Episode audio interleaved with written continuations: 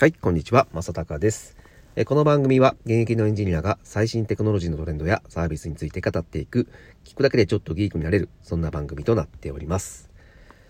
さて、今日のテーマはですね、えー、デジタルアートの価値という、えー、お話をしたいと思います。あの、デジタルアートってあまり聞き慣れた言葉ではないとは思うんですけども、まあ、これ簡単に説明をしてしまうと、えー、と、何か僕らがえー、価値のあるものを集めようと思った時にですね、えー、なんだろうな、まあ、昔だったら、えー、と、ビックリマンチョコのシールとか、あとは、あの野球カードとか、うん、そういったものが、えー、まあ、うん、価値があるというか、まあ、自分にとって価値があるものということで、えー、集めていました。で、ただ、えー、そういったものって、ね、あの、現物としてあるので、えー、本当に価値があるものとして、えー、わかりやすいじゃないですか。ね、ビックリマンチョコの、えー、このレアキャラのシールっていうのは、えー、数が少ないから、えー、それを持っているから価値があるっていうのは分かりやすかった。ただ、えデジタル上のもの、何でしょうか？例えば、えっ、と、音楽とか、あと映像とかですね。それらって、まあデジタル上で、えオンラインでインターネットに介してみんな見てるので、えそれって簡単にコピーされてしまっているので、えー、まあ、C、CD とかっていうか、あの CD は、まあ、ものだったんですけども、まあ、音楽を聴こうと思った時にですね、その音楽をダウンロードすると、まあ、それって、結局コピーをダウンロードしてるので、えっ、ー、と、なんかそのものを買ってるっていう感覚はないと思うんですね。ただ、その、えー、デジタル上で表現されている、えー、動画とか、絵とか音楽とかをですね、え、唯一無二のものとして、え、取り扱うことができるのであれば、それは、まあ、あの、さっきほど言っていたビックリマンチョコのシールみたいにですね、えー、まあ、価値が、えー、希少価値というんですかね、が生まれると思うんですね。でもそれって、あの、デジタルはコピーできてしまうので、えー、そんなことできないんじゃないかっていうふうに、えー、思われると思います。うん。ですが、これを、えー、唯一無二のものにするというところが、今すごく、あのー、ですね、話題になってるんですけど、で、これですね、あの、NFT 市場なんていうふうに言われています。えー、ノンファンジブルトークンですね。えっ、ー、と、日本語で言うと代替不可能なトークンと言われているものですね。えっ、ー、と、これは、まあ、トークンって言ってますけども、えーえ、ブロックチェーン技術を使っています。はい。あこのブロックチェーンっていうのはね、え、少し難しいですけども、えっ、と、すごく簡単に言ってしまうとですね、ブロックチェーンを使ってしまうと、え使い、使うと、えー、先ほど言っていた、え、デジタル上で、えー、これは唯一の無二のものっていうのを証明できるんですよ。えー、これはね、あの、非常に難しいんですけども、ブロックチェーンを使うと、えー、これは、えー、絶対に書き換えられないデータっていうのですね、えー、まあ改ざんとかって、あの、普通にできてしまうと思われて、思われるかもしれないんですけど、このブロックチェーン技術を使うと改ざんが絶対にできないっていう仕組みなんですね。仕組み上改ざんが絶対できないっていうものになるので、えー、まあ、これを利用すると、えー、このデジタルデータ、えー、この有名な画家がデジタル上で描いたこの絵というのを、えー、オークションにかけますと。うん、そして、まあ、普通の絵だったらね、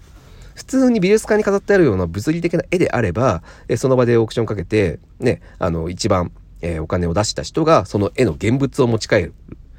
ということができますけども、デジタル上なので、えそこでオークションかけて一番えお金を出した人はですね、えこのデジタル上の絵は、えあなたのものですっていう、この記録をですね、ブロックチェーンを使って、えオンライン上でその記録をするんです。それは絶対に書き換えられないので、えこの絵は、えこの一番お,、えお金を出した A さんのものっていう記録が残る。まあ、ここういったものなんですけど、で、さらに、その、この A さん、が買ったっていう、この絵はこの A さん買ったっていう記録が残るんですけど、で、さらに、その A さんが、えー、じゃあ他の誰かに売ろうとか思った時にですね、えー、この絵は私のものですってこのブロックチェーン上で、あの、証明できるので、で、それを、えー、次 B さんが買ったとすると、その所有者が A さんから B さんに変わりましたよっていう情報も、このブロックチェーン上に、え、書き込まれると。うん。あの、だから、あの、あの、ここはね、多分ね、あの、あの物理的なところよりも優れていて、えー、この絵の所有者というのが、過去の所有者というのが全部わかる。しかも絶対に書き換わらないっていうところで、まあそういった意味でも、えー、まあ、このデジタル資産というのが、実はこのブロックチェーンを使うことによって実現できているっていうのがですね、今、えー、非常に面白い、えー、市場になっています。で、これまだね、あの、日本では全然、あの、これ、話題にはなっていないんですが、まあ、実際に、えー、まあ、世界ではですね、えー、アーティストがですね、これ面白いんですけど、えー、まあ、CD 出すじゃないですか、アルバムを。で、そのアルバムの、えー、本物のコピーというのを、本物のコピーを、えー、買う。あなたに、えー、売りますというので売ってってですね、えー、それ一人しか買えないと思うんですけど、まあ、それもオークション形式で売られたそうなんですけど、で、ね、この CD のその著作権とかは、まあ、その出してる人が持っているんですが、え、これ分かりにくいですけど、えー、まあ、それをあのダウンロードで普通に売るんではなくて、本物のコピーですというんで、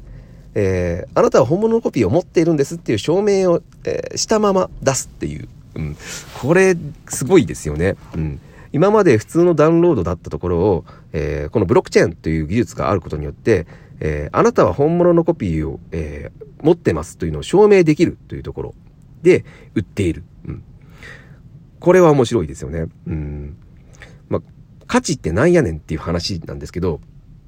まあ、やっぱりその、えー、私は、えー、本物のコピーを、の音楽を聴いているっていうとこ、と、ものと、えー、みんなと同じように普通にダウンロードして聴いている。聴いている音楽は同じなんだけども、えー、その価値というものが違うと。うん。まあ、あのー、これって結構新しいと思っていて、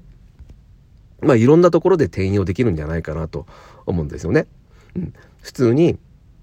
うん、分かった。じゃあ、ミスター・チルドレンが、うん、新しいアルバムを出しましたってなった時に、えー、まあ、いつも通りね、ダウンロードして、えー、聞くかなとは思うんですけども、えー、その時に、えー、ね、あの、1枚だけ、えー、ミスター・チルドレンが作ったアルバムを、えー、コピー、な、コピー、本物のコピーを、えー、売りますってなったら多分、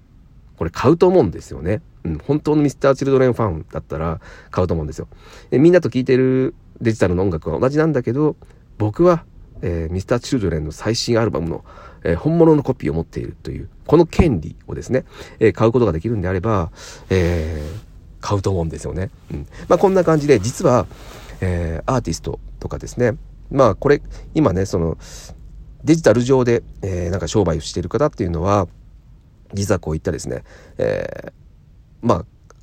ブロックチェーン技術によって、うんと、新しい価値なんですよね、これで、ね。うん、新しい価値。えー、希少性というのをですね、デジタル上で再現できるというところが、えー、これ実は今、えー、すごく注目されているので、えっ、ー、と、これ知らなかったっていう方はですね、ぜひですね、えー、調べてほしいです。あの、この NFT 市場というので、あの、ググれば出てくると思うんですけど、こういったデジタルアートの話が出てくると思うんですけど、え、これはですね、え、結構この先の、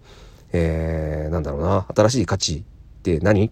価値って何？っていうところになると、結構これって、えー、まあ、えー、話題になってくるかなというふうに思いますので、ぜひ注目してください。はい、ということで今日は、えー、デジタルアートの価値というお話をさせていただきました。え、こういったお話も毎日してますので、え、また聞いてください。今日は以上になります。それでは。